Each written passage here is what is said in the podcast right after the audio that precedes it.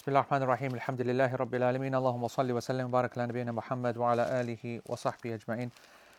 Allahumma la sahla illa ma ja'altahu sahla wa anta taj'alul hazna idha shi'ta sahla. Allahumma a'inna ala dhikrika wa shukrika wa husna ibadatik ya Rabbil Kareem. Assalamu alaikum wa rahmatullahi wa barakatuh, everybody. Hope you're doing uh, well. My apologies. Uh, we have a very second-rate system and um, without all of our team, and so therefore everything is just rubbish. But uh, anyway, alhamdulillah, we've got started now, and let's hope that no lights go off and no anything else happens, and um, we're going to jump straight in. So the last time that we were in our text of al-Sharh al-Mumti', uh, it was on page three hundred three. Is this affixed? Here. This, this is this here.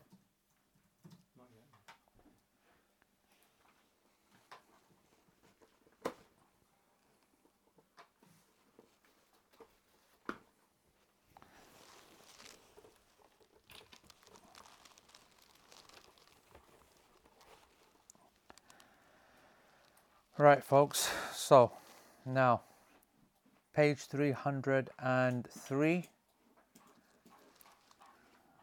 Righty ho, good. We've got everyone on. Everyone, good to see you, Mahbub.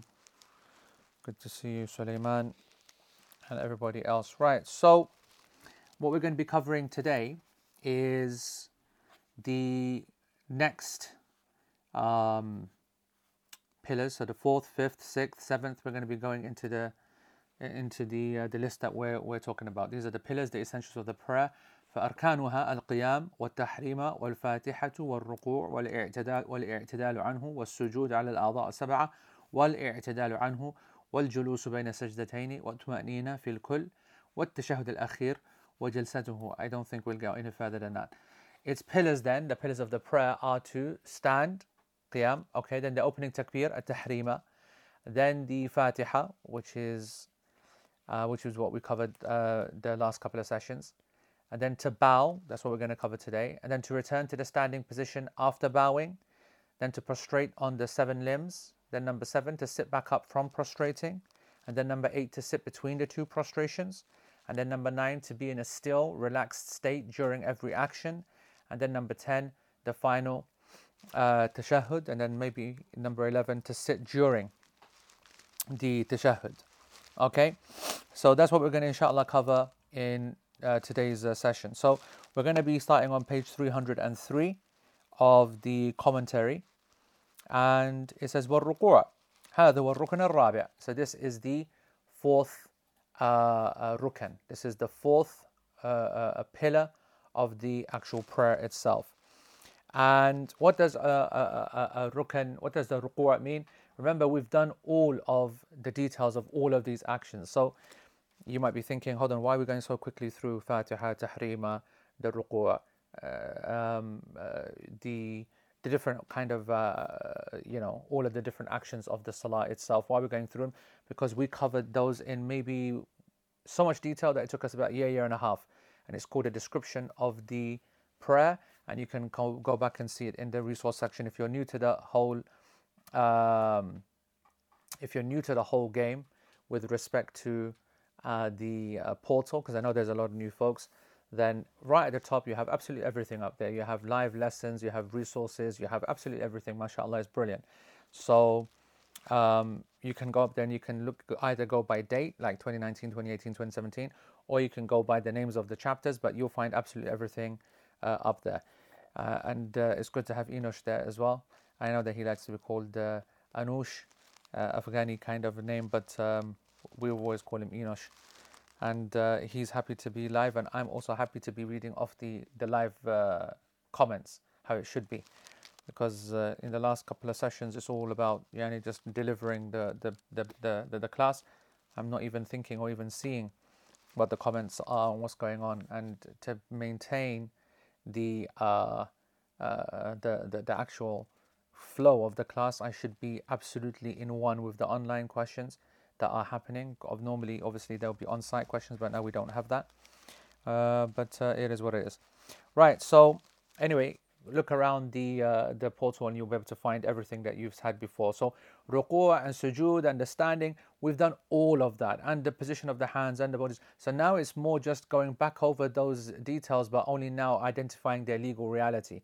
Um, but I will obviously mention one or two little things just to get us in the zone. So first of all, the most important part is this is uh, understanding the legal reality. Why is it? Why is it that it is um, a rukn? Why is it an essential? Because uh, number one, because Allah subhanahu wa ta'ala says, Ya ayyuha alladhina amanu ruka'u wasjudu.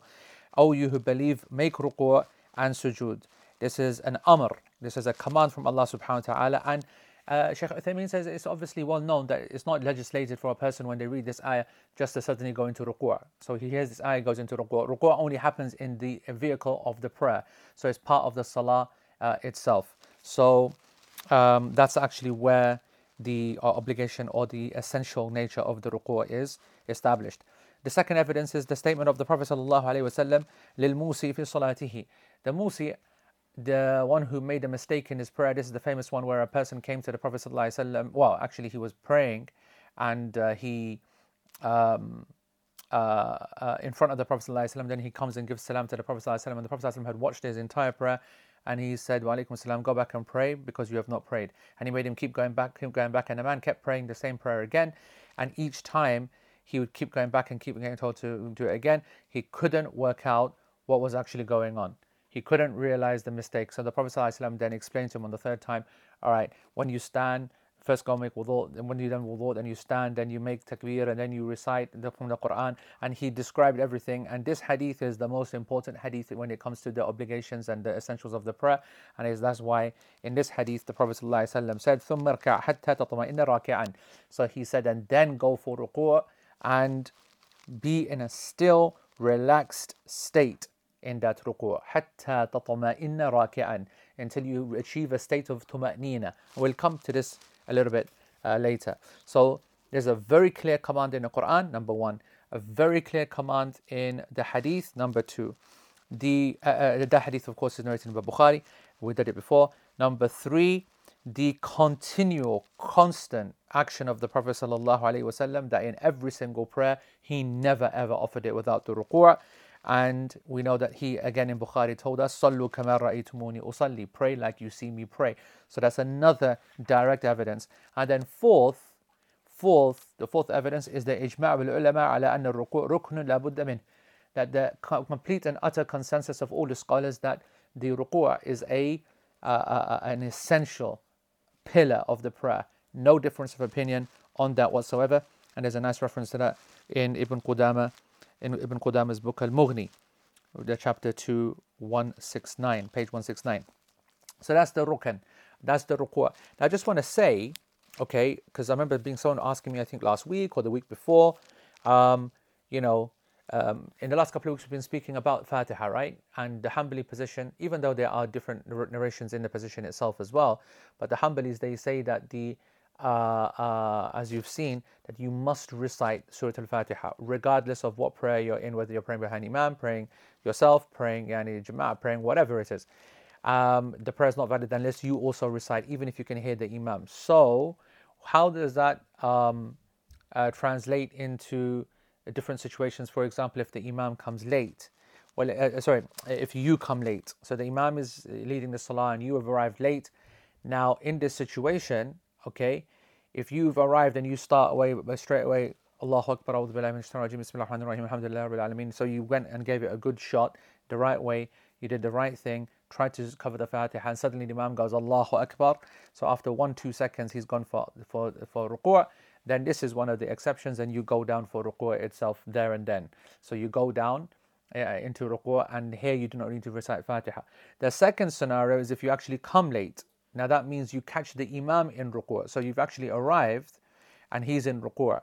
And if you do that, then you've obviously missed any chance of saying the ruku'ah, but you, the Fatiha, but you had your intention to. So these are the two exceptions to the general rule. So a question then comes, at what point have you caught the Imam? So what, ha- what happens if the Imam says, Sami Allahu liman hamida?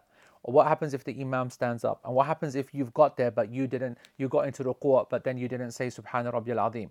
Or what happens if you didn't get to ruku'ah? What happens if you got somewhere, but your back was bent? What counts as a ruku'ah? What counts as catching it? So the answer to this, I mentioned before, and I'll say it again, is when you get your hands on your knees. So as soon as you've got your two hands onto your knees, you caught the ruku'ah, even if your back has not become straight. Because once you go for ruku'ah, okay, so you're standing there straight, and then you, you've kind of, you know, you've gone for ruku'ah, right? The sunnah is to be like this, to have your back absolutely straight. Okay, this is the sunnah of the ruku'ah itself. However, if a person is a bit like this, you know, bending over, or a bit up there like that, whatever, then as long as the hands are on the knees, okay, the hands are on the knees like we explained it before, then a person has fulfilled the basic conditions of ensuring the ruku', even if they have not said anything. Why? As we're going to come later, the ruku', the, ruku', the bowing itself is, is, is split into different components. One part of it which is an essential, one part of it which is a wajib, another part of it which is a sunnah. So for example, to actually physically appear to be in a ruku'ah is the essential, it's the rukn, it's the pillar, right? To say Subhana Rabbil Azim is what we call a wajib, an obligation, one legal status lower. The difference between the two, as we said before, is that if you were to miss out a rukn from a prayer entirely, whether by purpose or intentional, the prayer is invalidated. If you were to miss out a wajib, intentional or unintentional, whatever, then you have the ability to be able to just do a compensatory two sujood, what we call sajda sahw, which is going to be the next big chapter. And if you do that, then you cover for the uh, wajib that you've missed out. You cannot do that for a rukn. You cannot make up or compensate with the sajda sahw for something which is a rukn. So that's the highest status. The next status is wajib, the next status is a sunnah. So the sunnah in the ruku' here would be absolutely bang on, perfect, straight. Absolutely, yani, you know, straight as a as as a as a, as an arrow. Yani, absolutely.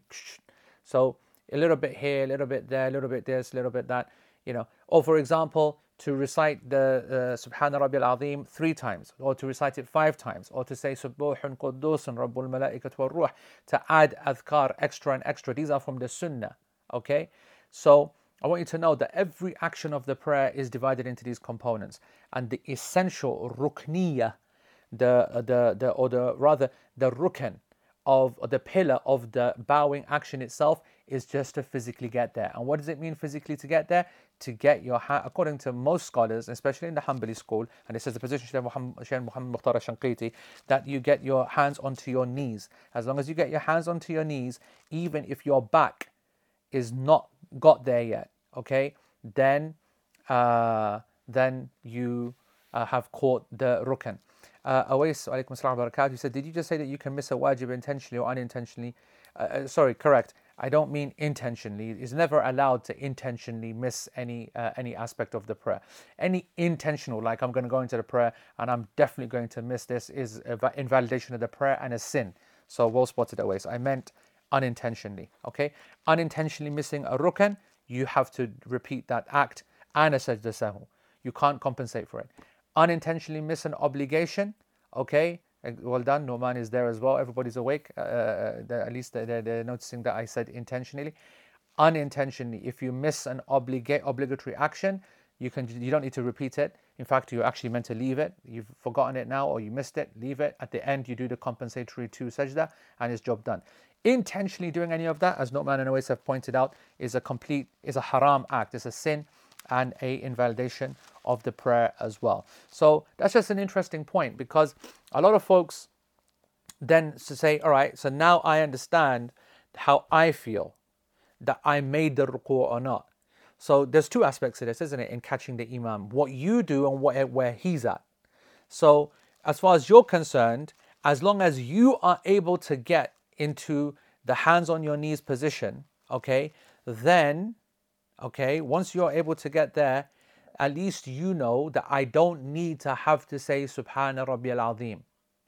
You, you, you're gonna, you have to say it, of course, but what I'm saying is that now you've done what you needed to do as a minimum. Now it's over to the imam. If the imam is saying Sami Allahu liman hamida, okay, already he's moved on to the next uh, obligation of the prayer, or he's standing up. Now here's here's where this is a problem. And this is what the scholars differ over now. I want you to understand, yeah? You have the imam in ruku'.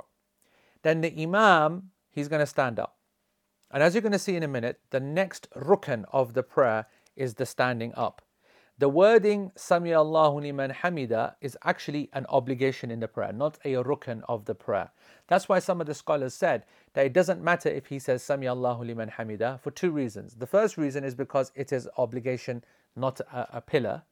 And the second is because he has all of this time from here to there to say it.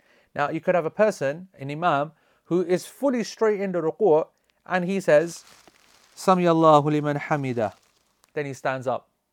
So he blagged you basically. He was still in ruku'ah and he said he said that. The other way around, if a person stands up, okay, if you stand up like this, right, as in you come straight up and stand up, then what he's done there is that he has, uh, according to the differences within the scholars, he didn't do the action itself in a moving in a moving uh, position. He didn't do it in the moving in the, in the in the state of moving rather, and he did it whilst he was just standing. And as we covered before in the description of the prayer, that these these statements are happening during movement. Our class position is that they happen during movement. So, are you meant to follow the sound or are you meant to follow the movement? Now, especially when you might not be able to hear if you're like twenty rows back. And we therefore know that in this basis, in this area, we follow the imam in front of us. We follow the, follow the imam in front of us.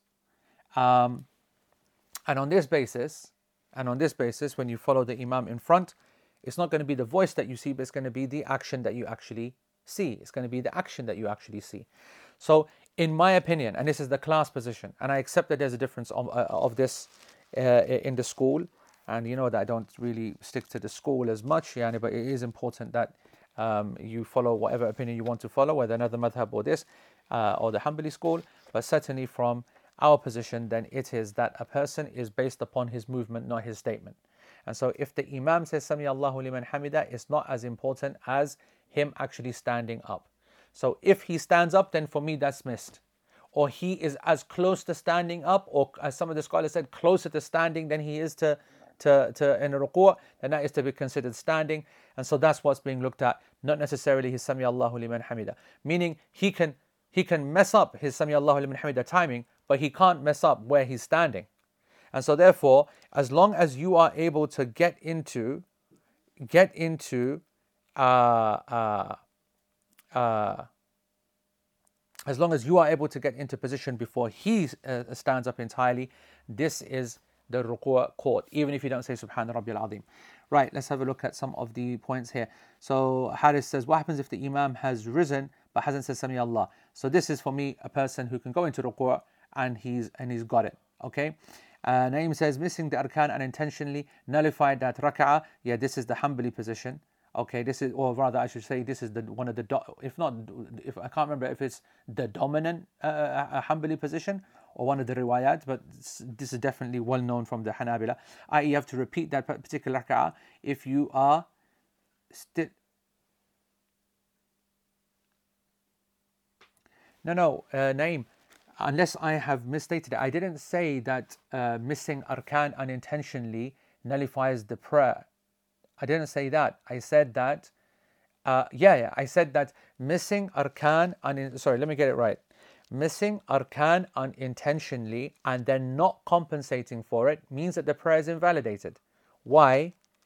I don't mean that it invalidates the prayer. I mean if you then finish the prayer, if that makes sense. I think both we're both saying the same thing, but you're focusing on a person remembering. And then, so what, what I'm trying to say, tell me if this makes sense, Naeem, if, I, if, if what I'm going to explain now. You're saying, you're saying missing arkan unintentionally nullified that raka'ah, not the entire salah. that is you have to repeat that particular raka'ah if you are still in the salah. Taslim not done. Correct. That's I, I completely agree. But that's also what I've said as well. What do I mean by that? I, I mean that if a person does not do that action again within its own uh, raka'ah, then the prayer is invalidated. That's what I mean. So actually what we're saying is the same thing. Now, I'm uh, we're not going to cover today how you do that, okay, because that itself is a discussion. So for example, let's say you missed the ruku'ah in the first raka'ah and you remember it in the fourth, right?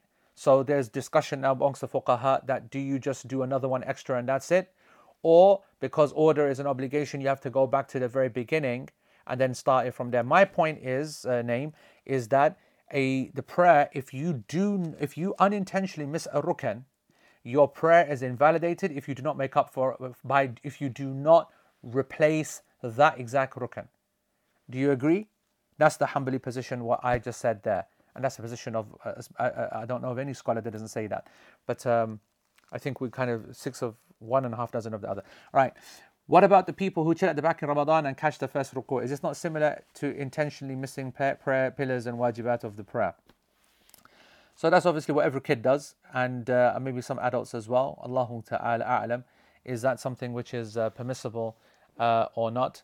It's a it's a difficult one, that, to be honest. I don't want to get involved in that kind of uh, discussion, because they're not even in the act of prayer. It, it, it gets a bit it, it gets a bit messy. All right, because if they were in the act of prayer, then of course it's something impermissible. But if a person's not even praying, then I don't know, makruh, haram, what they're doing, their intention is all messed up. It's all messed up. But a person shouldn't do that. Of course, a person should. Yani, as as we're going to discuss later on, that's someone playing around the prayer. That's like, you know, he's playing games. Uh, you know, I'm, I'm going to sit and chill, let him get over the really long part whilst I'm sitting down, then suddenly just get up, yani, for the uh, ruku. I mean, it's a joke, isn't it? Shaykh, you are saying Sami Allahu liman hamida, but are, but are moving your hands upwards. Do you mean Rabbana wa lakal hamd? Yeah, Sami Allahu liman hamida, Rabbana wa lakal hamd is what is said whilst you are coming up, when you are hearing, or when you are, yani, when you are coming up, meaning after you've heard what he has said, you are responding to the actual, uh, uh, you are responding to the actual point, right? Um, so Haris is saying that. Uh, If the imam is in the process of standing straight, is it a point of being stood up completely straight? No, I don't think it's completely straight, because who's to tell what is one hundred percent arrow straight? But what we're talking about is that you are looking at a person and you're roughly standing. If you recall a misrukn towards the end of a raka'ah, that is, I forgot to say Ameen in Fatiha and remember in sujood, do you get up and repeat the entire raka'ah, or stand, repeat the misrukn and go back to your position? Now, like I just said right now, that's going to be something we're going to cover later. Okay, not now, because that's a complete uh, separate section, number one. Number two, Ameen is not a rukn in the prayer. So let's just be clear on that. Okay, if you missed Ameen, there's no problem. Number three, just for now, my position is that you have to go back and repeat that entire, that raka'ah and what follows after it. And as I said, scholars differ over that, so we're going to cover that in detail. So, because order for me is important. Naima said Jazakallah, so I think we both agree on that point. Adil, so to be clear, if we if we remember mid-prayer, do we do sajda hisab or repeat that raka'ah? Slightly confused. Like I said, Adil, that's going to come later, okay? But just for your purpose, if you forget a rukn of the prayer, you should do it there and then, and then carry on the prayer from where that was. That is the position that I hold and that I will teach as the class position. But as I said, there's a difference over that, and we'll discuss that later. Uh, so we skipped over the reasoning for the exceptions of reading the Fatiha for the two scenarios. We didn't actually.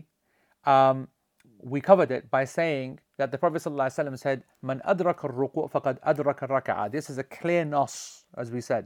It's a clear text which specifies the hadith that there is no salah illa bi fatihatil kitab or illa bi ummil kitab, that there is no prayer without the, the book, the opening of the book, the mother of the book. So that obligates the Fatiha.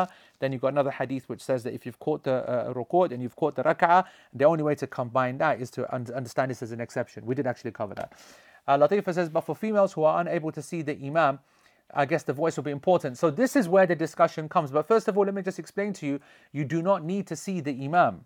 Yani, just like you don't see the imam, the females, neither do men see the imam, the imam past the first row. Your imam is the people in front of you, right? So you get an idea, but you're right. That's why, and you remember over the last few years, I have been mentioning this once we started talking about the imam and in congregations, that the imam has a huge responsibility. That's why I always say, it's not right just to say, you know, you're Hafiz al-Quran, you go and lead the prayer.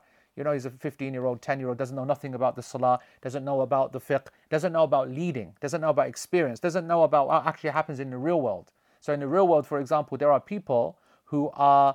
Um, you know, who lead the prayer and who don't understand that they have different age people behind them, men behind them, women behind them, and they will be, you know, very irresponsibly saying Sami Allahu liman hamida, for example, not standing up, or saying Assalamu alaikum wa rahmatullah very late, or, you know, different things. and not appreciating that there are some people who very quickly go for sajda, other people who go very slow. So for example, another person, one who's going for sajda for example, and he's going Allahu Akbar, and he says it quite quickly, and he himself is going down like an old camel, yeah? And he's really going down slow. Well, once people in row, row Z have heard Allahu Akbar, they're thinking you're in sajda, and you're five seconds behind because you're ninety-nine years old, or, or you know, you're, you're Shazad who uh, acts like he's ninety-nine years old, and he moves like he's ninety-nine years old. Every time he moves, he creaks, and he like whatever, and still wants to play tennis, and still wants to run. How many kilometers? twenty kilometers in the morning. Which bugger wants to do that? Tell me that. Yani, the government guidelines say very, very clearly, very, very clearly, half an hour of exercise. One hour of exercise. Okay? One hour of exercise. Now you tell me, unless Shazad Saleem is Usain Bolt and Mo Farah combined, how the fish is he doing twenty kilometers in one hour? Just tell me that. Yeah? It's not possible, because you know why? Because my record for ten kilometers is fifty-two minutes and forty-five seconds. And there's not a chance. No, I mean, this is not from Costco. You cheeky little fish. This sofa is, uh, I think he got this for me. Our boy um, uh, Cam, Cameron got me this for me from, um, I don't know, Furniture Depot or Furniture World or whatever, whatever, something like that. So I hope that that makes sense, uh, Latifa, that actually, uh, to um, uh, uh, uh, the idea of who you're meant to follow at what different time, okay? Uh, Salma's trying to work out yani, which crew is allowed to gather in the house. This is the different Salma, yeah? We're cursed with the, well, I don't want to say what we're cursed with, but you know, the situation is, is that we don't have the A team, we have the B team. We have Shazad's representatives, and yani his fans. Right, anyway, so, when discussing those who are exempt from the obligation reciting Fatiha, you cited a hadith where you said that the Prophet ﷺ said, I can't even read that at all. I'm sure it's the hadith, Man adraka, yeah. Bring it. Man adraka al-ruku' faqad adraka al-raka'a, yeah.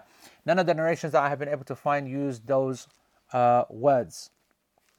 They either say you have caught the prayer or you have caught the sajda, but none say you have caught the raka'ah. Plus, in the sharh, the evidence Shaykh Uthameen uses for the exemption is the hadith of Abu Bakrah where he goes into ruku' before joining the line. I just wanted to clarify whether you misspoke or am I just not finding the hadith you're referring to. So this hadith, I think, has, if from from what I know, has, I don't know, um, multiple, multiple routes of narration. Um, so, for example, the... Um, So, for example, if you want to have a search for it, look for the the narration that we learned when we were young is Man adraka as-sujud wal-raka'a wal-ruku' faqad adraka al-raka'a. So, for example, sometimes it's not even got that uh, neat kind of description of Man adraka al-ruku' faqad adraka al-raka'a.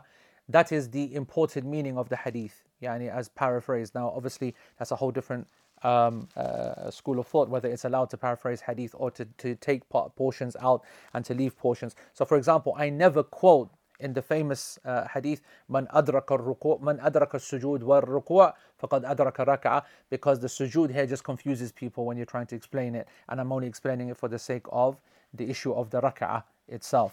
Okay, but you're right also, the hadith of Abu Bakrah, uh, by the way, Maisa, did we not discuss that?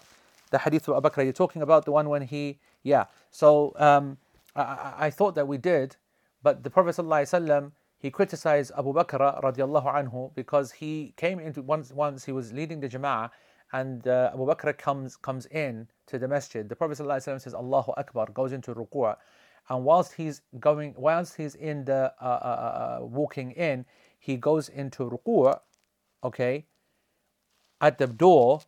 And in ruku' walks to the back. The lines are completely full and he can't even get into a line, let alone the fact that he's walking bowing, and he stands by himself in the final line, like he creates his own line in the middle. And so therefore, when he's in that position, he then makes the ruku', uh, then he comes up and he finishes the prayer. And the Prophet ﷺ then hooks him up afterwards, which is one of the miracles of the Prophet ﷺ, that he's able to see these things. And he told, the, the hadith states that he said to him, don't do that again. Don't do that again. Couple of things is, uh, and uh, you're right, Mesa, I, I, I don't think we did mention this hadith. I don't think we did. Um, this is the primary, this is one of the primary evidences that it is sufficient to not recite Fatiha in this scenario when you come late. One, because of the evidence that I said, whoever catches the ruku'ah has caught the raka'ah, so that obviously means that a person did not, um, uh, did that obviously means that he did not recite Fatiha. But this hadith is even clearer, right? Because if he said to him, Abu Bakrah, don't do that again, and didn't make him repeat the prayer, well, he's telling him not to do what again? Whatever he is, and the scholars differ over what he was told not to do again. One thing we do know is that he didn't make him recite the Fatiha. He knew that he didn't recite the Fatiha in that raka'ah, right? And he didn't make him repeat it, which means that it's acceptable to not recite the Fatiha in that particular situation. So that is a very direct, clear evidence, okay? Number two, um, the interesting thing about this hadith is that the scholars differed. What did it mean, don't do that again? Some said, uh, uh, don't walk in your ruku'ah. You can't go into ruku'ah and walk. Some said that don't do where you go and stand in the, the prayer line by yourself. You must and not stand alone by yourself. Some said it means both. So the scholars differed over that. But basically, we, we said before that if there is no space, then it's completely permissible for you to start your own new line by yourself. That's absolutely fine. And as for walking in the prayer, then one should not walk in that manner. And that's what the majority of the scholars consider. So anyway, I hope that those two hadith make it clear that a person does not need to recite Fatiha. Right, okay, I think we're clear on the ruku'ah as well. Right, and we're up to date. Um, uh, we're up to date on that. And there's some few references there for the hadith as well. Uh, but just to make it clear, Mesa, I don't know which versions uh, uh, Naeem and uh, Rayhan have posted, but there are a number of versions of this hadith. Okay, a number of versions. And, uh, and by combining all its turuq, uh, it is authentic. All right, so now... where are we now? وَالْإِعْتِدَالُ عَنْهُ, is that where we are now? Yeah. وَالْإِعْتِدَالُ عَنْهُ on page three hundred four. So now the next rukn is to stand up from the ruku' itself. This is the fifth pillar of the prayer. And Shaykh says, I wish that the author had said الرَّفَعْ مِنْهُ, to, ri- to rise from the uh, uh, uh, uh, uh, ruku'. And he says that because that's something which you do before you stand up. And that's actually what the hadith states as well, because the Prophet ﷺ said, ثُمَّ ارْفَعْ حَتَّى تَعْتَدِلَ قَائِمًا, then raise, then rise up from the ruku' until you are standing straight. That's what the hadith of the Prophet ﷺ states in Bukhari. Rise up from the ruku' until you are standing straight. So the point being that we should have mentioned to rise and stand straight and to call it one. You remember, like I said last a couple of weeks ago, I said that don't ever get too caught up. Yani, you know, this is one of the reasons why I don't take madhahib so seriously, because they are people who are speaking to their students, always trying to make things easy for them, and they're great tools, but they're not the objective, they're the means, right? So, you know, it's quite acceptable for a scholar to, like Shaykh Uthameen, you know, he should carry on and say, right, so as far as I'm concerned, the rafa' is one rukn, and to stand up straight is a different rukn. Right? And whereas someone will say, you know what it is? Standing is enough for me because you can only get to standing coming through raising. Another one will say, well, you know what? I'm gonna put, I'm gonna combine, I'm gonna combine both of them into a statement, but they're all considered to be. Yani, it's a one person's five is another person's seven when it comes to these issues. So we don't take these too seriously as long as we understand the actions themselves. Okay. Um, so, uh, and Shaykh Uthameen makes a really important, interesting statement. He explains why the author didn't say, then he rises from the ruku'ah, and that's the next pillar. Why did he say he stands up straight? Because rising from the pillar, right, if you just leave it at that, and you say that the fifth pillar is to rise up from the ruku'ah, if you left it at that, then theoretically, what's the next one? Sujood. So then you could do this. So this is you in ruku'ah, yep, you rise, and then you go straight down for for a sajda. Like we see so many people, so many packs, so many uncles, so many people praying like that, yeah? Whereas if you say then you got to stand up straight, then you're not going to stand up straight without rising anyway. But if you stand up straight, then at least you have prevented this action where you kind of go half go up into a lazy kind of stand and come straight back down again. Because people don't bother going up and standing straight, allowing the body to relax, breathe. رَبَّنَا وَلَكَ الْحَمْدِ حمدا كثيرا طيبا مباركا فيه ملء السماوات وملء الأرض. Yani doing all the adhkar and the dua that should be done at that moment. They're not giving themselves the chance. They're just like, Sami Allahu liman hamd, Rabbana wa lakal hamd, Allahu Akbar. I, I, when I teach fiqh salah, I gave the example that it's almost like they've got one of these big elastics stuck to their chest, and it's stuck to the ground, like a, you know, like a, and as soon as they uh, lift themselves up, it's kind of pulled them right down to the ground again. They don't even allow themselves to stand up, which is a disgrace, obviously. So Shaykh Uthameen saying the reason why he didn't say he rises up is because, just in case someone would believe by reading this as a first time, not looking into any commentary, that it means he sta- he he rises and then doesn't need to go and complete it standing and just go straight into sajda. I hope that that makes sense to you, okay? So that's the reason why the mu'allif, and obviously the best thing to have said would be he rises up from the ruku' until he's standing straight. Now, let me just make it clear that in some of the schools, especially in the Hanafi school, in the Hanafi school, to stand up straight is not from the arkan, according to some of the riwayat from the, the Hanafi school. And there's a, some difference on what is the established position or not, which is why it's a little bit difficult, even though it's not, it's the right thing to do, to advise people to stand up straight, because even the Ahnaf consider it to be from the obligations, but not from the arkan, okay? They said that to stand up straight is not from the arkan. A person's prayer is not invalidated, or that raka'ah is not invalidated if a person just does that whole pack. That's where it comes from, by the way. That's where it comes from. So they come up a little bit and then they go straight down. They don't even stand up properly, which is not right. And we need to obviously correct that. And correcting that makes means, first of all, implementing it ourselves, slowing our prayer down and doing it all properly, and establishing not just the arkan, but the wajibat and the sunnah in every single action, and then teaching others as well. So, so in the hadith of uh, Bukhari and Muslim, in as-Sahihayn, um, the, the hadith says, ثُمَّ ارْفَعْ حَتَّى تَعْتَدِلَ قَائِمًا. So then, raise your head until, raise yourself until you are standing straight. What is the evidence of this? That hadith that we just mentioned, the hadith of Abu Hurairah, in explaining the story of the one who erred in his prayer, that the Messenger of Allah sallallahu alaihi wasallam told him to that, told him to do this yani, in the prayer, to stand up, to raise himself, and then stand up and stand up completely and absolutely. Okay, um, there's an exception to this. All right, if you're reading a book, then you'll, the exception is there. But I am putting it out there, a quiz, a wet kipper to the one who gets it right. And a wet kippah is a delicacy. So let me just make that clear. Who can tell me what the exception to this rule is? Is there an exception that exists to the obligatory pillar, essential nature of standing back up? This act. Is there an exemption to this in the salah? Who can think of it? So, about people who physically can't, let's go back a bit. In ruku'ah as well, and to stand back up. Anyone who is, uh, name, if you got that, okay, without reading this book, yeah, I need to hear. Are you reading Sharh al-Mumti' in front of us or not? Answer that question before anything else. I'm not saying a single word, because there's a kippah on the line here, okay? And we don't mess about with our kippahs. So we need to hear that, yep, okay, yes or no. All right. So, um, as everybody is saying, okay, there's a name black, that one is saying reading. Oh, he is reading, okay, he's reading the book, okay, chalo. So, so Jiva's thrown in a good one.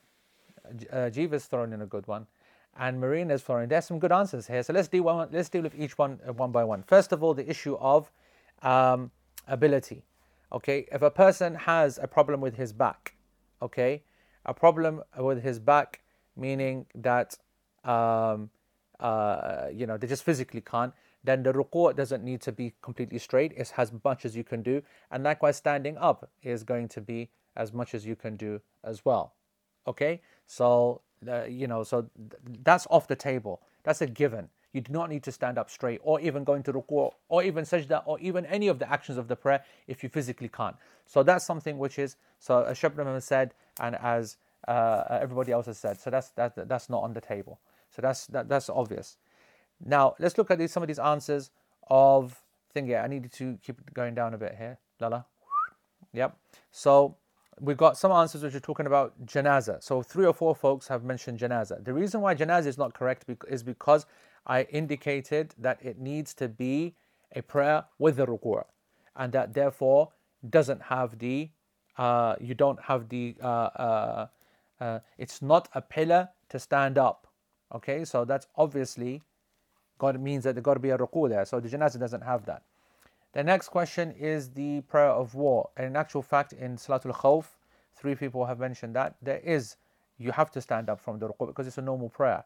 Okay, now if you mean war and that you're under fire and uh, Salatul Khawf is thrown out of the window in the normative sense, then that's another option, of course. But then that's like, you know, that's that's like saying the guy who's a prisoner or the guy who's flat out on the ground and it's prayer time and he's praying just as he is, and then everything is dropped. No, no, I am talking about an actual proper prayer, and Naeem, he got it right first time round. It is Salatul Kusuf. Okay, and it's not just Salatul Kusuf, but it is the ruku' in the second of the uh, ruku' of the Salatul Kusuf. What's that mean? First of all, Salatul Kusuf is the prayer of the eclipse. When you when an eclipse happens, it's sunnah to pray the eclipse prayer.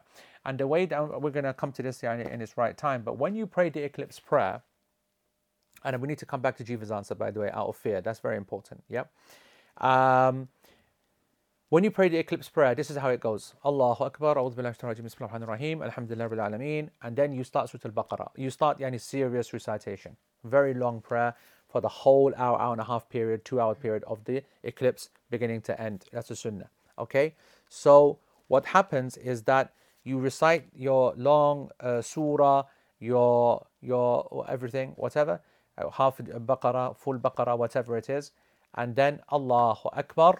And then you go into ruku'. Subhana Rabbil Azim, Subhana Rabbil Azim, Subhana Rabbil Azim. Sami Allahu liman hamida rabbana wa lakal hamd. Bismillahir Rahmanir Rahim. Alhamdulillahi Rabbil Alamin. Ar-Rahmanir Rahim. So each rak'ah, each unit, okay, it has kusuf. It has um, a double uh, thingy, a double ruku'. Okay? It has two ruku'. And so therefore you and then uh, uh, then let's say in the second rak'ah or now you finish the rest of Baqarah or you done Ali Imran, so this is super long prayer. Okay, you go for ruku', Allahu Akbar, and you go into sajda, to sajda, then you stand up, then you do that whole thing again. So the prayer of the lunar eclipse, okay, is a prayer which ends up with you reciting Fatiha four times. So it's a two unit prayer. Okay, it's a, it's a two-unit prayer, but in this two-unit prayer, you would recite Salatul, uh, uh, Surah Al-Fatiha four times, some kind of surah four times, you will have four rukus, and you'll have four sajdas, two times two. The sajdas will be normal, basically. Everything else is abnormal. So, first of all, that's the, uh, the, the, um, that's the kusuf prayer. Now, in the kusuf prayer itself, the second ruku' is a sunnah.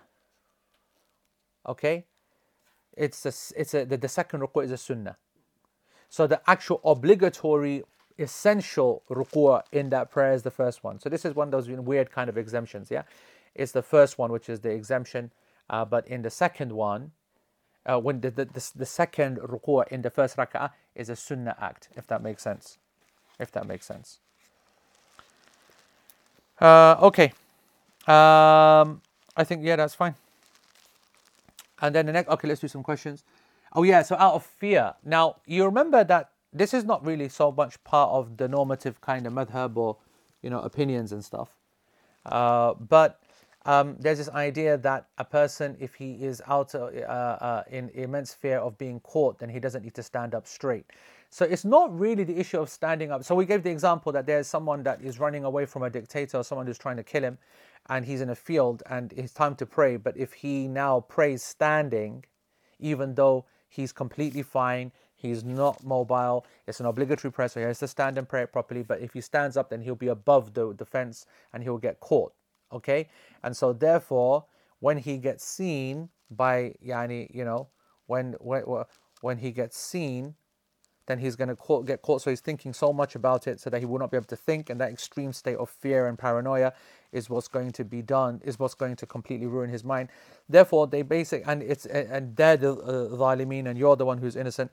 So in this scenario, a person should, um, a person should, uh, or not should, is allowed to take the dispensation of um, uh, uh, uh, take the dispensation of praying uh, sitting down, or praying yani in a low down restricted manner. So that's kind of like an exception, which is not the correct answer to the question. Why? Because all of the whole prayer is an exception. You know what I mean? Everything is like messed up. Whereas the question I put was very specific, and it was very well answered by uh, by uh, Naeem. So good. All right. The next point then was sujood ala a'dha as-sab'a. Okay, to then prostrate uh, on the seven limbs, and this is a, a rukn. Okay, and we've spoken about all of this already as well, but we'll just get we'll just cover this. So the evidence for this is the statement of Allah subhanahu wa ta'ala, Ya ayyuhalladhina amanu rka'u wasjudu. Oh, you who believe, bow and prostrate. So it's a clear, absolute obligation. Okay, Surah Al-Hajj verse seventy-seven, to make sajda. The statement of the Prophet sallallahu alaihi wasallam that he said to the one who erred in his prayer, Hadith Bukhari, thumma asjud hatta tatma'inna sajidan. Then go into prostration and be completely still and relaxed in that state of prostration. And the third one is the same as last time, the continuation of the Prophet ﷺ, every single prayer, never did a prayer without it, never ever, must be. Number four, the ijma'a and consensus of the scholars, even though Shaykh Uthameen doesn't mention that, but that's an absolute, absolute consensus, okay? Um, and of course, uh, it's not just prostrating, but it's got to be done in a very specific way. And we've, again, go back and you'll see that it's got to be done in order. And that's my position, that you should go down knees first and then hands and then whatever. But then when you're actually in sajda, there's got to be seven limbs uh, touching. And those seven limbs is the forehead with the nose, which counts as one, two hands, two knees, two feet. The evidence for that is the Prophet hadith of Abdullah ibn Abbas radiallahu anhuma, hadith Bukhari, where he said that the Messenger of Allah sallallahu alaihi wasallam said, Umirna, uh, that he, the Prophet sallallahu alaihi wasallam said, Umirna an nasjud ala sabata a'adha, that we were commanded to make sajda on seven limbs. Al-jabha wa ashara biyadihi ila al-anfi ila anfihi. He said the forehead and he pointed to his nose, which indicates both as one continuous thing. Wal-kaffaini wal-rukbataini wa atraf al-qadamaini, the toes of the feet itself. Planted, solid, that's your sajda. Uh, go back and watch all the videos, because there's no way I'm moving from my, my uh, sofa. Why are people going on Costco sofa? Is there a need for that? Does that make it better or worse, by the way? That's the other thing I don't understand. I don't understand whether we're getting dissed or whether we're getting praised. I don't even know. But regardless of it, I'm not moving from the sofa. All right? There's enough videos there. Why don't you go to lessons and uh, look into resources and post some for them? Why don't you make life easier for them? Instead of just looking at the screen and thinking how many kilometers that you think that you're gonna, you did this morning and how much you're going to dream about tomorrow. Right. So that's sajda. وَالْإِعْتِدَالُ عَنْهُ. Okay, then to get up from the sajda itself. This is the seventh of the seven pillars of the prayer. Okay, Oasis said clearly that this is lessening the the izzat of my sofas. Right, so um, in al-Rawd al-Murbi', um, one of the uh, books of the Hanbali fiqh, okay, Um, there's yani, there's some discussion about this. In actual fact, yani, what is this referring to, or what, what, why, or what does it mean to stand up, to, to get back up straight, and so on. Um, it's and basically the idea is is that this is a separate act to sitting between the two sajdas, okay. Um, And even though it's a separate act, but it's not possible to be imagining, just like I said earlier on, that this act occurs except with these happening as a precursor to it. Okay? لأنه لا يتصور جلوس بين السجدتين إلا باعتدال من السجود. Okay? Um, but as I said to you before, some scholars will say that the, the, the, the, the sitting up straight itself is a rukn in of itself, and the sitting in, in that position, remaining there, is itself a a rukn uh, uh, itself. So let me give you an example of what he means. He goes that, for example, someone say, hey, so you're in sajda. Imagine you're in sajda. And someone goes, oi. And you quickly step up to have a look, yani, who's calling you, or there's a danger, or someone says run, or someone says fire. Yeah? So if you're in sajda and someone says fire, and you get up to quickly check, where's the fire, where's the animal, where's the lion, where's the X, where's, where's the Y, this act of you getting up and now you being in your position is an act which never had a niyyah. So it's not actually the act of getting up for the sake of the salah and for the sake of Allah itself, but you got up because of danger. You got up because, yani, you know, there's some kind of problem, right?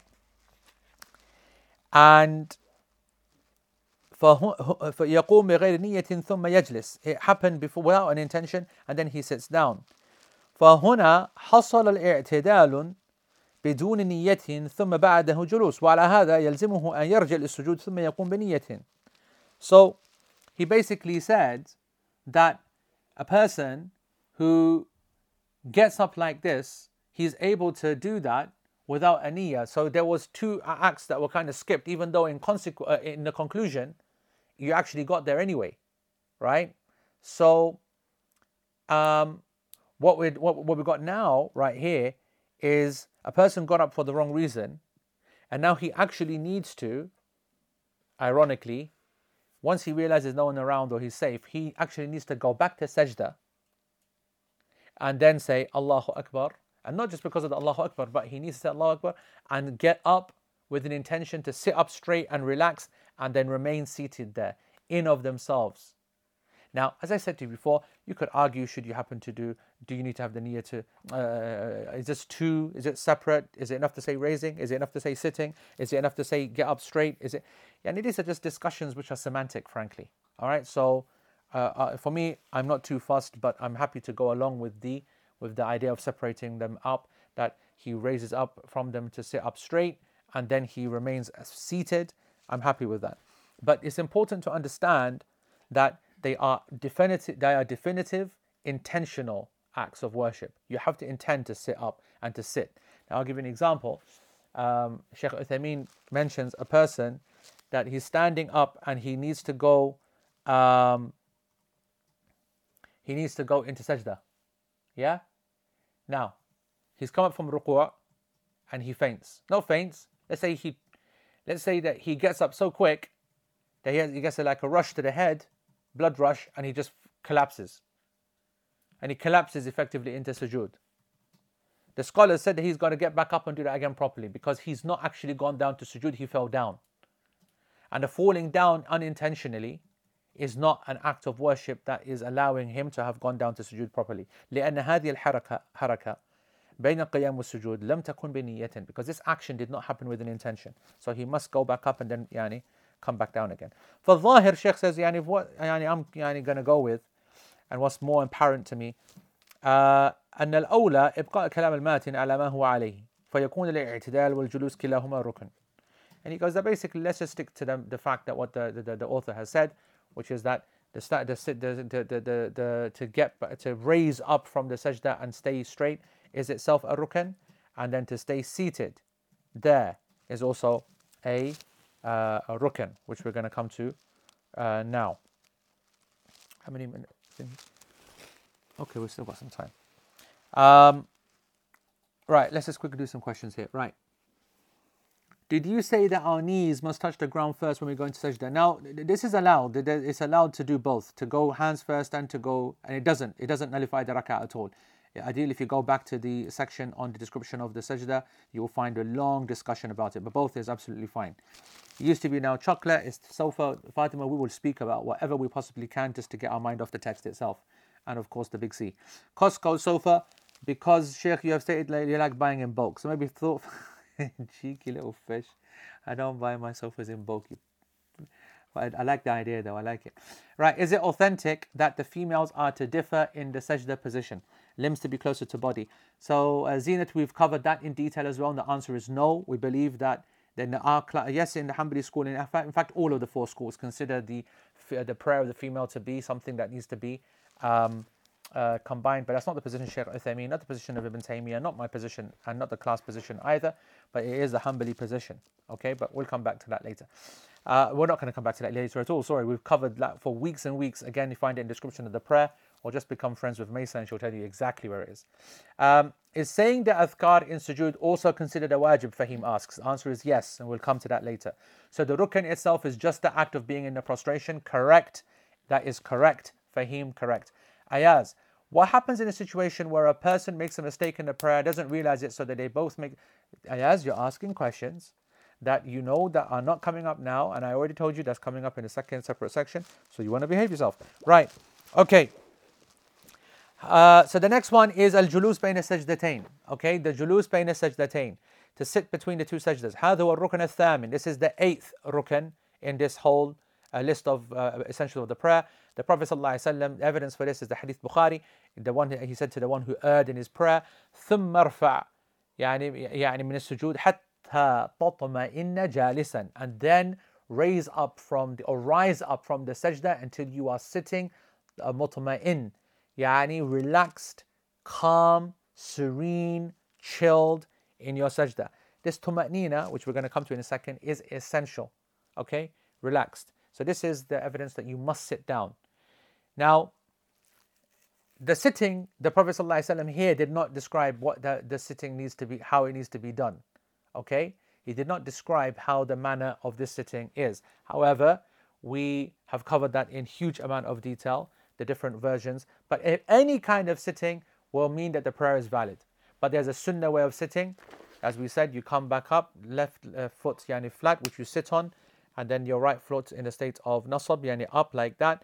This is something, and or, or we described yani sitting on your feet like this. Again, all the videos are there, all the lessons are there, all the pictures are there. Even when you look at the transcribed notes, Mace does an awesome job by inserting pictures in as well. It looks very, very nice and very good in terms of explanation. So Sheikh basically said what's liked, what's not liked. We've covered that before, but the main point is, is that you have to sit and you have to relax. What's the evidence for that? The next rukn, the ninth rukn, what tuma'nina fil kul, and to be in a relaxed, chilled state in all of that, in all of that, fil kul, meaning every single act that we've spoken about, every single movement that we've spoken about, you must be relaxed in that state. Okay, um, everything, whether you're standing, whether you are reciting Fatiha, whether you go into ruku'ah, when you stand up from ruku'ah, when you go down for sajda, in sajda itself, when you come back up and uh, you you sit down. Yani when you sit in between sajda. So this ninth is referring to the previous eight, that you must be relaxed. It must be wholesome and fulfilling. It must be something which is uh, slowed down. The evidence is لما علم المسيء صلاته كان يقول له في كل ركن حتى تطمئن. When he was teaching this person who had erred in the prayer in the Hadith Bukhari, every single thing that he told that man to do, he followed it with the statement, until you are in a state of tuma'nina. وَلَكِنْ لِيَطْمَئِنَّ قَلْبِي. Okay, as Allah says in the Quran, uh, quoting Ibrahim alayhi salam, Allah says, أَوَلَمْ تُؤْمِنْ, do you not believe? And he, uh, Ibrahim alayhi salam, you know, he said, أَرْنِي أَرْنِي كَيْفَ تُحْيَ الْمَوْتَى. Yeah, in the Quran, Ibrahim alayhi salam says, uh, Ya Allah, show me uh, how you bring the dead back to life. And Allah subhanahu wa ta'ala says, well, don't you believe? Don't you believe? And Ibrahim says, no, of course I believe, but just so that my heart can have some tuma'nina, so that my heart can be relaxed. It can be, you know, I can be comfortable. I can see extra evidence upon evidence, meaning that I don't even have to think about this. Just yani, shower some of that mercy upon me, so I'm so chilled. And Allah subhanahu wa ta'ala says, أَلَا بِذِكْرِ اللَّهِ تَطْمَئِنُّ الْقُلُوبِ. And is it not that in the remembrance of Allah that, that the hearts find tuma'nina, meaning they become relaxed. So tuma'nina means when you're completely serene, when you're completely chilled. And you can add to that physical components of stillness, time, slowing everything down, no movement. All of this is to relax, relax, relax.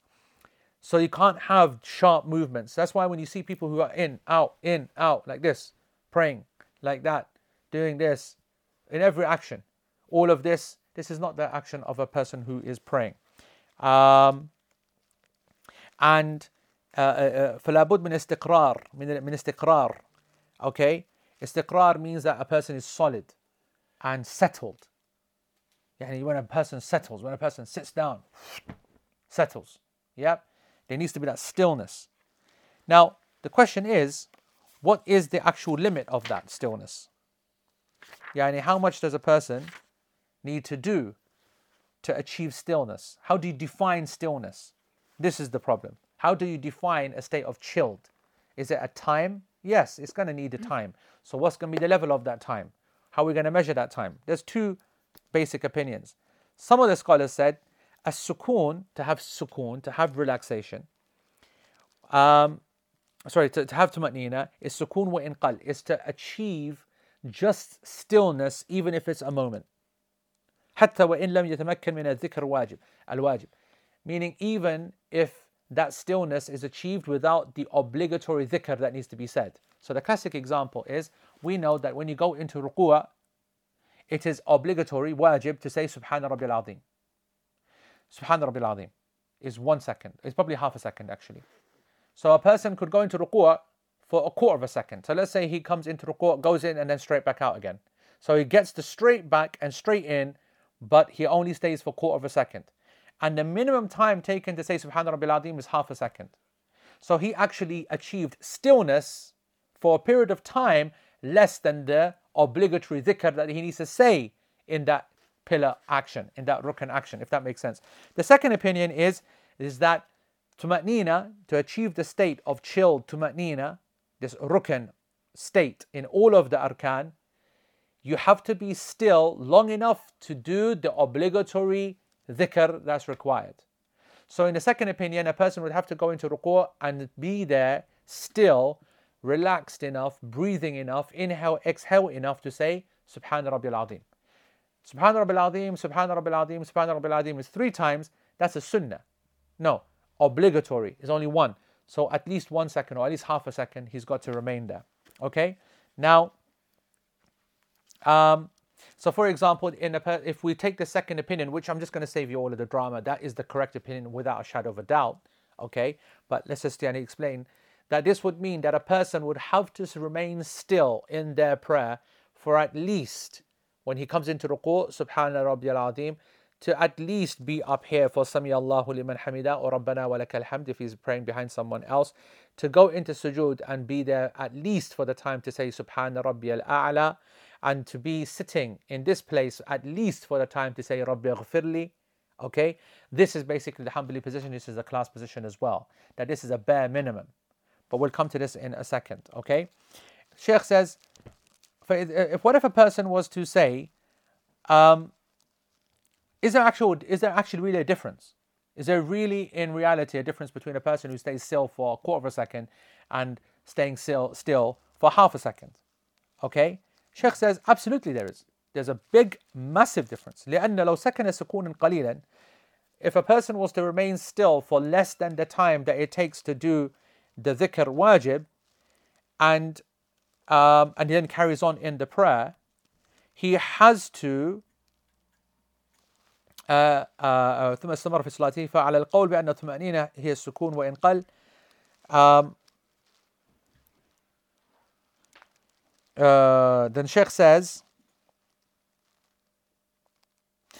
that the prayer is valid for this person. The prayer is valid, however, he has to make sajda sahu because he forgot to do the uh, sajda sahu. He forgot to do the, uh, he didn't realize that he didn't say the, the, the, the obligatory uh, dhikr. As we said, if you miss out an obligation, you have to make sajda sahu. His prayer is valid though, okay? His prayer is valid. So that's yani, the in the in the in the scenario, scenario uh, that uh, the first scenario. The second scenario, وعلى قول بأنه لا بد أن يكون بقدر ذكر الواجب. If the if the if we apply the opinion that sukoon can only be achieved, tuma'nina can only be achieved if you have stillness to the level or the length of time that you have to be able to say one dhikr, obligatory uh, uh, uh, statement of dhikr, then if a person was follow uh, did the first act, meaning he did it less than, then the prayer is invalidated. So the prayer is not sahiha. Let alone sajda sahu, whatever. The prayer itself has been invalidated because he did not fulfill pillar number nine. I hope that makes sense. I, I know I kind of like went a long way round, but I hope that that makes uh, sense. And that's why the scholars, they gave, they they, they went into this detail uh, the, uh, and they made difference between a person who says the, the dhikr and the one who doesn't say the the the the the the, the dhikr. Um,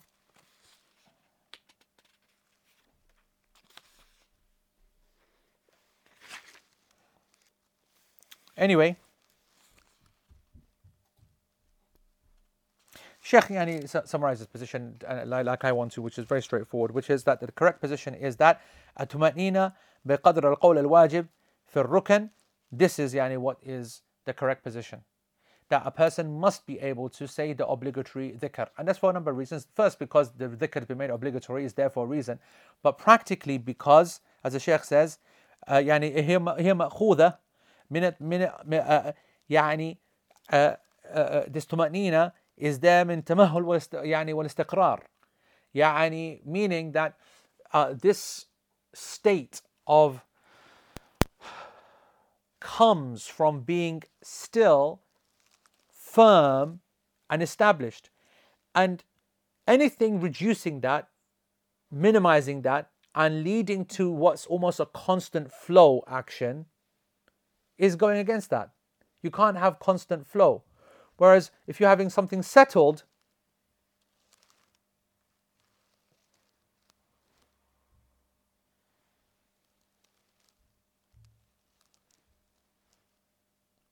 that's the difference. Settling means time. Everything settles, relaxes.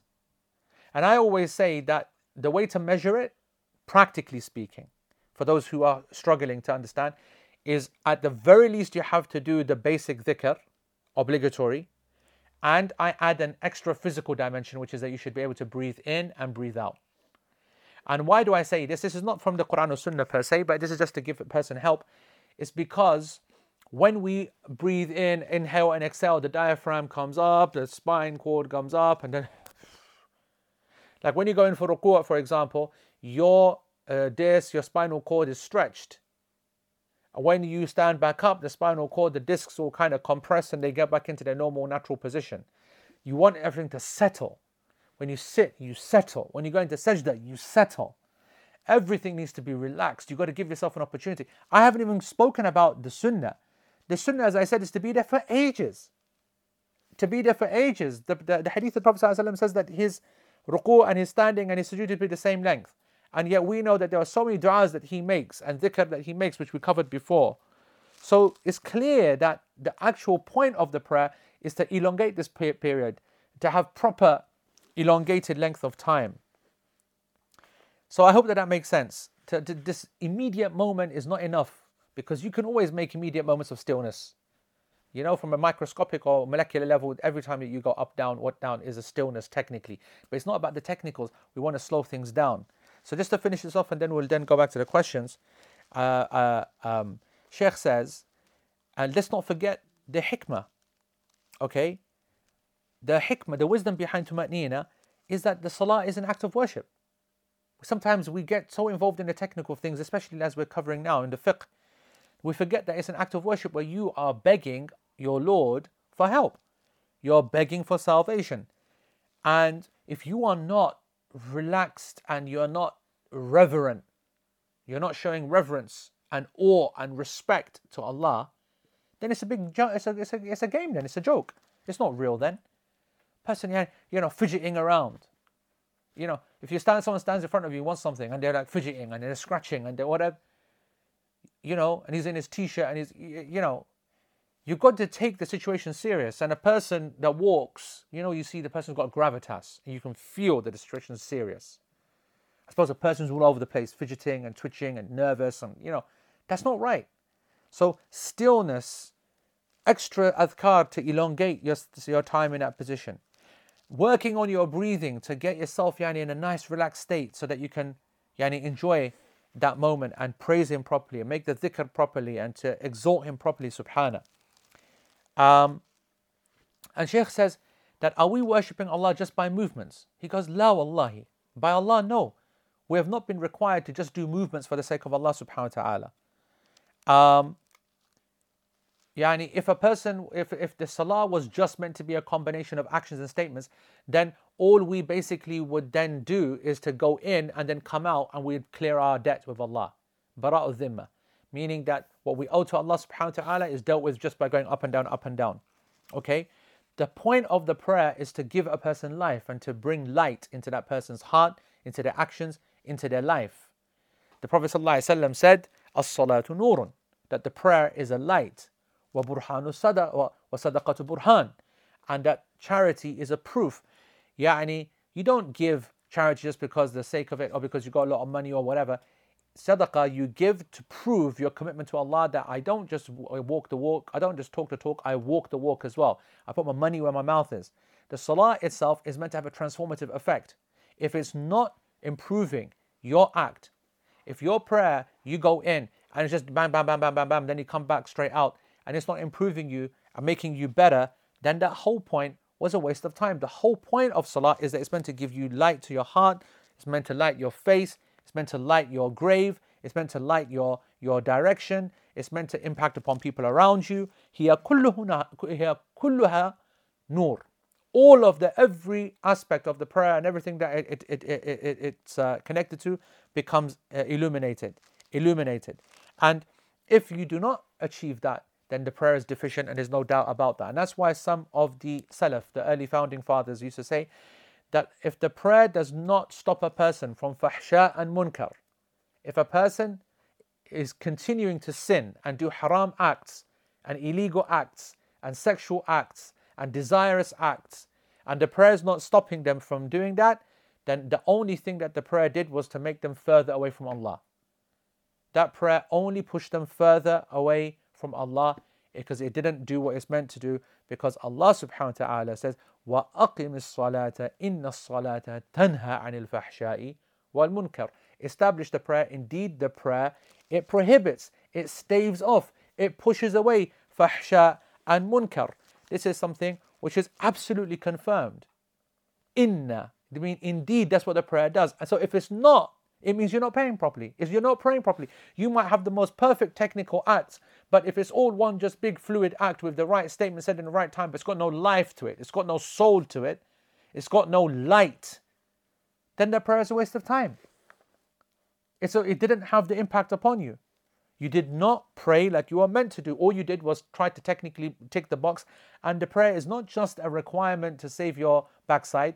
The prayer is meant to improve your relationship with Allah, meant to improve your behavior. It's like we were saying, yani, we see yani, in these times, Muslims, uh, and we were talking about Muslims, so we focus on Muslims, this is the last point now, uh, that, you know, in this whole hoarding and pushing and, you know, Uh, being greedy, whatever. One of these are people who go to the masjid and praying at home and praying everywhere, and you think that this, and then they go out there and they do acts like that, or they fraud, or they lie, or they steal, or they pretend, or they whatever they do. It's just not possible for a person who's a praying person to be doing that kind of acts. So it's a reminder to us, and it's an important reminder, especially now that everybody's at home and uh, becoming now more dependent upon themselves.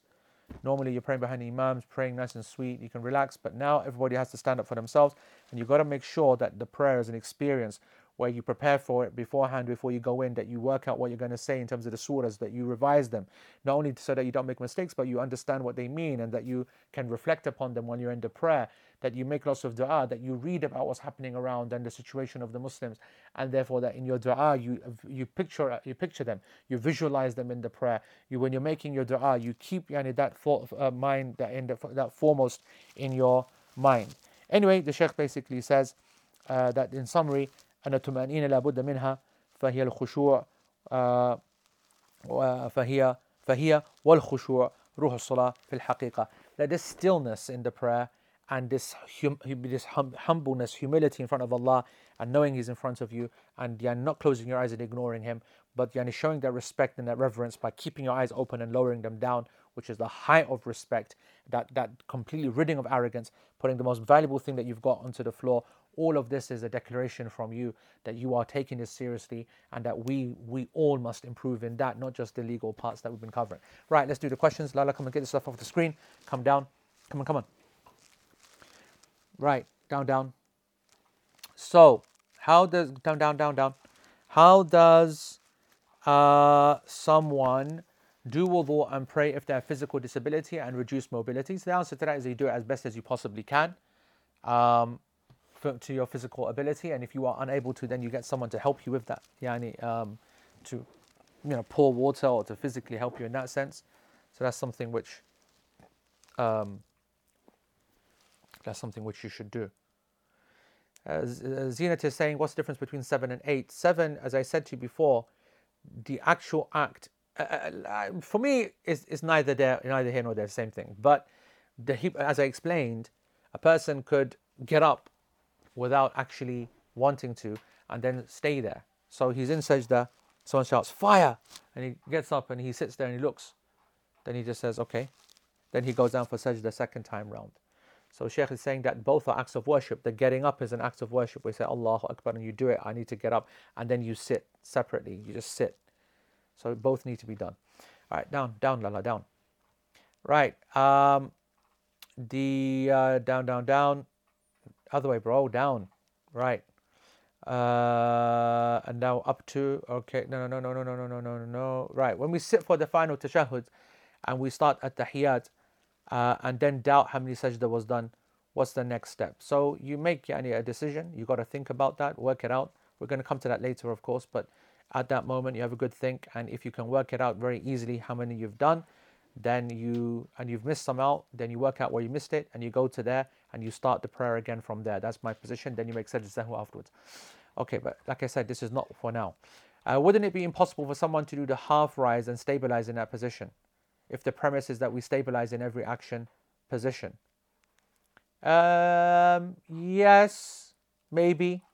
That could uh, be argued, maybe. But um, uh, uh, uh, but I think you could probably technically get out of it by saying a person could, for example, you know, rest on his hips, or could be, you know, like, there could be some ways, I'm sure. So if you go into ruku'ah, and just as you place your hands on the knees, at the same time the imam comes up and says Sami Allahu liman hamida, and you're not sure if you caught that raka'ah, would you then, would you then make this raka'ah again to be on a safe side? Or would you only make it up if you're one hundred percent sure that you didn't make it? No, you don't need to be one hundred percent sure, but if you believe that uh, you, uh, if you believe that uh, you didn't make it, okay, if you believe that you didn't make it, then um, that's all that's enough. You don't, you, you don't wait. But if you are there and you touch your knees and you hear Sami Allahu liman hamidah, that's good. But if you're not sure, then of course it's best to make it up. Of course, if you're not sure, it's best to make it up, yeah? What about the ahnaf? They don't, they don't say anything between the sajdas. It's not about the necessarily, like I said, it's qadr, dhikr al-wajib. It's not dhikr al-wajib, Rayhan. Yeah? It's not to have to say the dhikr, because as you said, some people will, will, will, will disagree, right? Some will disagree on whether you need to say dhikr or not. But at least you will know what the amount of the dhikr is. At least you will know the length of time. So it doesn't matter about what the Hanaf believe or not believe. The second opinion in catching raka'ah, how do the two marry up? Because a person could be in the ruku'ah for less time than it takes. I had to ask a really good question that, okay? He said that, look, if you're going to go with the whole uh, um, position of Uh, uh, uh, uh, the dhikr al-wajib, then, and you're only there just for enough time for the imam to say Sami Allahu liman hamida, how does that work? So um, I'm going to blag out of this question, which is to say that uh, uh, why are you hitting on the books with that? Okay, why are you hitting on the books? There's some sick books here, but I have to say that there's some Urdu collection here as well. Don't be hitting on my Urdu collection, okay? Can you read this? No, I'm showing you, because I know that you ain't got a clue, have you? See? You're useless, I know it. I didn't know it. And I can't bother again, I forget that. Right, okay, so, my back's hurting, man. I did my intercostal muscles the other day, you know that? Um, so, the answer is, is that you have done enough because of the fact that the Prophet ﷺ has indicated that a person who reaches the ruku' itself has done an absolute bare minimum. And that is a cop-out. But the imam has basically covered you. The imam has got you out of that hole. That's what I'm going to say. Okay? And Allah subhanahu wa ta'ala knows best. Right. Uh, Awais, can you describe the two positions with regards to Tumatnina? A bit unclear as to the difference between the two. You're kidding me, Awais. I just did that, man. Simple, that one is less than the time for obligatory dhikr to be said. The other one is the time for obligatory dhikr to be said. With that, is it true that the amount of time spent in ruku' sujood should be kind of similar, preferably, that is a super short ruku' and a super long sujood are kind of mismatched, and it's better to keep both around the same duration? That's correct, and that's how they describe the, the prayer of the Prophet ﷺ. Uh, move up, move up. Zakallah, Enosh, right, okay. Off topic, Ramadan questions. Sierfan, no getting slapped yani by a wet kipper today. Uh, can we pray with your eyes closed for better concentration? Uh, answer is no, Maryam. I explained that in a lot of detail, okay, a lot of detail, so please go back to that. I th- not that many lessons ago, by the way. um, you should not do it. It's not haram, but it's, it's got to be avoided. Okay, Fahim asks, as a hafidah, um, can one's wife stand behind the imam in a jama'ah holding the mushaf to correct the imam if he forgets during tarawih prayer at home? Oh, as a hafidh, sorry. As a hafidh. So you're the hafidh leading the salah. Can, can one's wife stand behind the imam in a jama'ah? If it's just you and your wife, then that's where she stands anyway. And if you're saying that, can she correct him, then I, I don't like that, the mushaf being used by an adult. Um, I don't like that even in the nafil prayer. But if it has to happen because there, you know, there's no one else to check the quality and the correctness, then I think it's okay, but not in obligatory prayer. Okay, it is not uh, a obligatory uh, prayer, only in a tarawih prayer. And when it's not called tarawih when you're praying at home, it's called um, qiyamul layl, which is what the sunnah is. But uh, anyway, I don't want to get into that because I know that some people don't like that position. My mom has or could not fast the last two Ramadan due to an illness. If she recovers next year, does she have to make up all the fasts? Um, I think that if she is someone who has not got a permanent illness, then uh, then she needs to make them up, yes. If there's not a permanent illness that one does not require, to, not, not believe that they will recover from, then that's my position, okay? And Allah knows best. Come on, Allah, come on. I'm sorry to, uh, is it possible that Abu Bakrah was reading the Fatiha whilst walking up the line? It's possible, it is possible. Um, but is his in ruku'ah? Okay, he wasn't, while he was walking towards the line, he was walking in ruku'ah, um, and was referring to catching the raka'ah, referring to the catching the barakah of the raka'ah. What does that mean? No, because he, the, as far as we know, he didn't re, he didn't stand up to catch, he didn't stand up to do any extra prayer. Okay. Yes, there are schools that require the reading of Fatiha no matter what, and they are. Um, Jamiyat Ali Hadith, I think they do that. Okay, Jamiyat um, Ali Hadith, they uh, they consider that to be a, a requirement. Uh, Ghassan, yeah, we miss Ghassan, man. We remind you, okay, that Ghassan is your savior from every angle. By the way, you would not be doing twenty kilometers or ten kilometers or any kilometers if it wasn't for Ghassan. Okay, standing there like a model when yani, you and someone else looked anything but a model. Ghassan, I think you said before that making wudu with cold water is a rewardable act. Does that apply even if you have the option of using warm water? I think so. Ghassan, you know what? I put this on the other day and my wife said to me that, you know that this thobe is older than our marriage. This thobe, I seem to, I, I, that's according to her. Obviously women, yeah, they know these, yeah, they silly dates about what's long or what's long. We, oh, how, how, how, long, how long do I know yani, how long marriage is? All I know has been a bloody long time, isn't it? Yeah? Yeah. Flipping long time. And all I know is that my girl remembers that I had this before her. So then it deserves respect. Something that came into this house before her deserves respect. That's all I will say. Uh, Widad bookshop tour, bookshelf tour even. Good to have you back, Widad. Okay, you were being wasted in Cambridge, but you destroyed our circle. You put nazar upon our circle, man. Honestly, man. Bought the big C and that was it. Game over. Yara, one minute of silence yani, for the closing of double zero. Catastrophic, to be honest. Let's finish with some fun. Let's finish with Zinat yani, and her struggling issues. Zinat yani, not messing about. Why should we not take the longest standing madhab seriously? She's gone right in. She's not interested in flapping around, bro. She's like, you know what? I'll teach you. Zinat, you know what it is, yeah? Okay. You need to first of all understand what I mean by don't take him too seriously. By that, I mean that everybody should be studying a madhab to get them on themselves onto the game. But then you get to a stage where you just feel that, yep, that's yani as far as it goes. Um... And uh, the uh, this whole idea of, uh, I'm not referring to blindly following them, but following extensive research. Of course, of course, of course. Like I said, uh, Zinat, unfortunately, you've come in at a time where I've been saying that statement for seven years, eight years. So it has a lot of yani, meaning behind it. You should definitely be following a madhab, which is why we use the Hanbali madhab fiqh itself. But I am no, never, ever going to obligate any people to the exact text, and I'm more than happy to allow this uh, to be um, to be flexible. There's some Pukhto books in there, Nahid. There are some Pukhto books yani, in there. All right, all right. I, people are going to get bored now. Be me just uh, chatting. Oh, right. So Shazad has uh, done something. Anyone using the iOS app on their iPhones and iPads needs to update their app via test flight. Otherwise, it will stop working soon. A new build version has been released, and if you open up test flight, you'll be able to update it from there. I didn't know that. One second. Let's open up test flight. So go to your phone. Type in test flight. Okay, I've opened up test flight. Okay, update. Expires in eighty-one days. Oh, sick. All right. We'll have some of that. You know what? My, my Wi-Fi. Oh, right. My Wi-Fi is in the wrong, uh, wrong, wrong thingy. Right. South Africans don't mess about, man. Marina is saying you could always try making your own pizzas. You know, this is Marina. She's the voice of reason. Time to be creative and get in the kitchen in the absence of double zero. No point sulking. I never heard anyone who says it like Marina does. Doesn't mess about. She just doesn't mess about.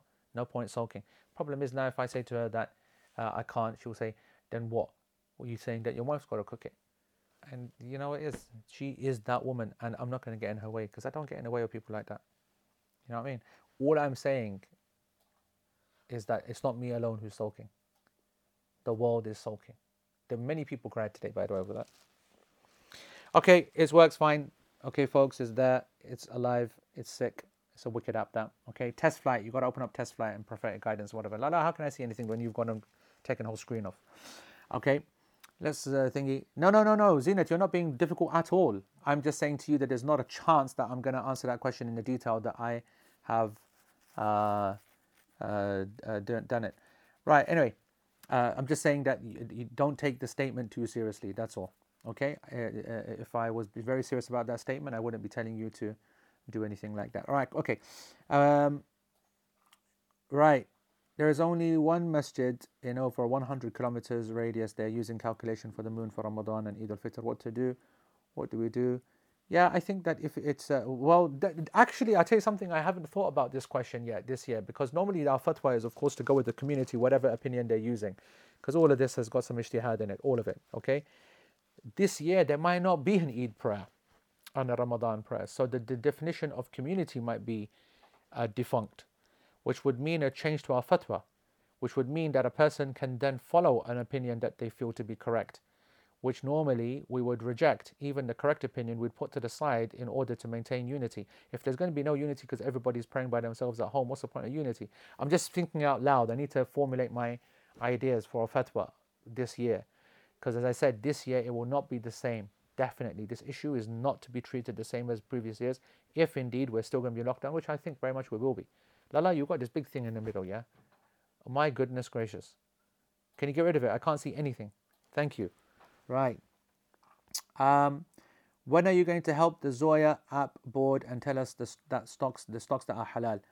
I don't know what the Zoya app uh, board is, but I will tell you that uh, stick to the... Uh, um, uh, I went into... I did an investment today into I S D E. This is not all financial...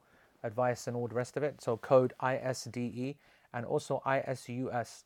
These are um, uh, funds that are Islamic funds you can use for your I S A and so on. They've been vetted according to the uh, Islamic Dow Jones uh, index and so on. And um, that's it really. There's some good deals out there, but uh, that's that's it. No more. Jazakumullah khair. Subhanakallahumma bihamdika ashhadu an la ilaha illa anta astaghfiruka wa atubu ilaik. Wassalamu alaikum wa rahmatullahi wa barakatuh.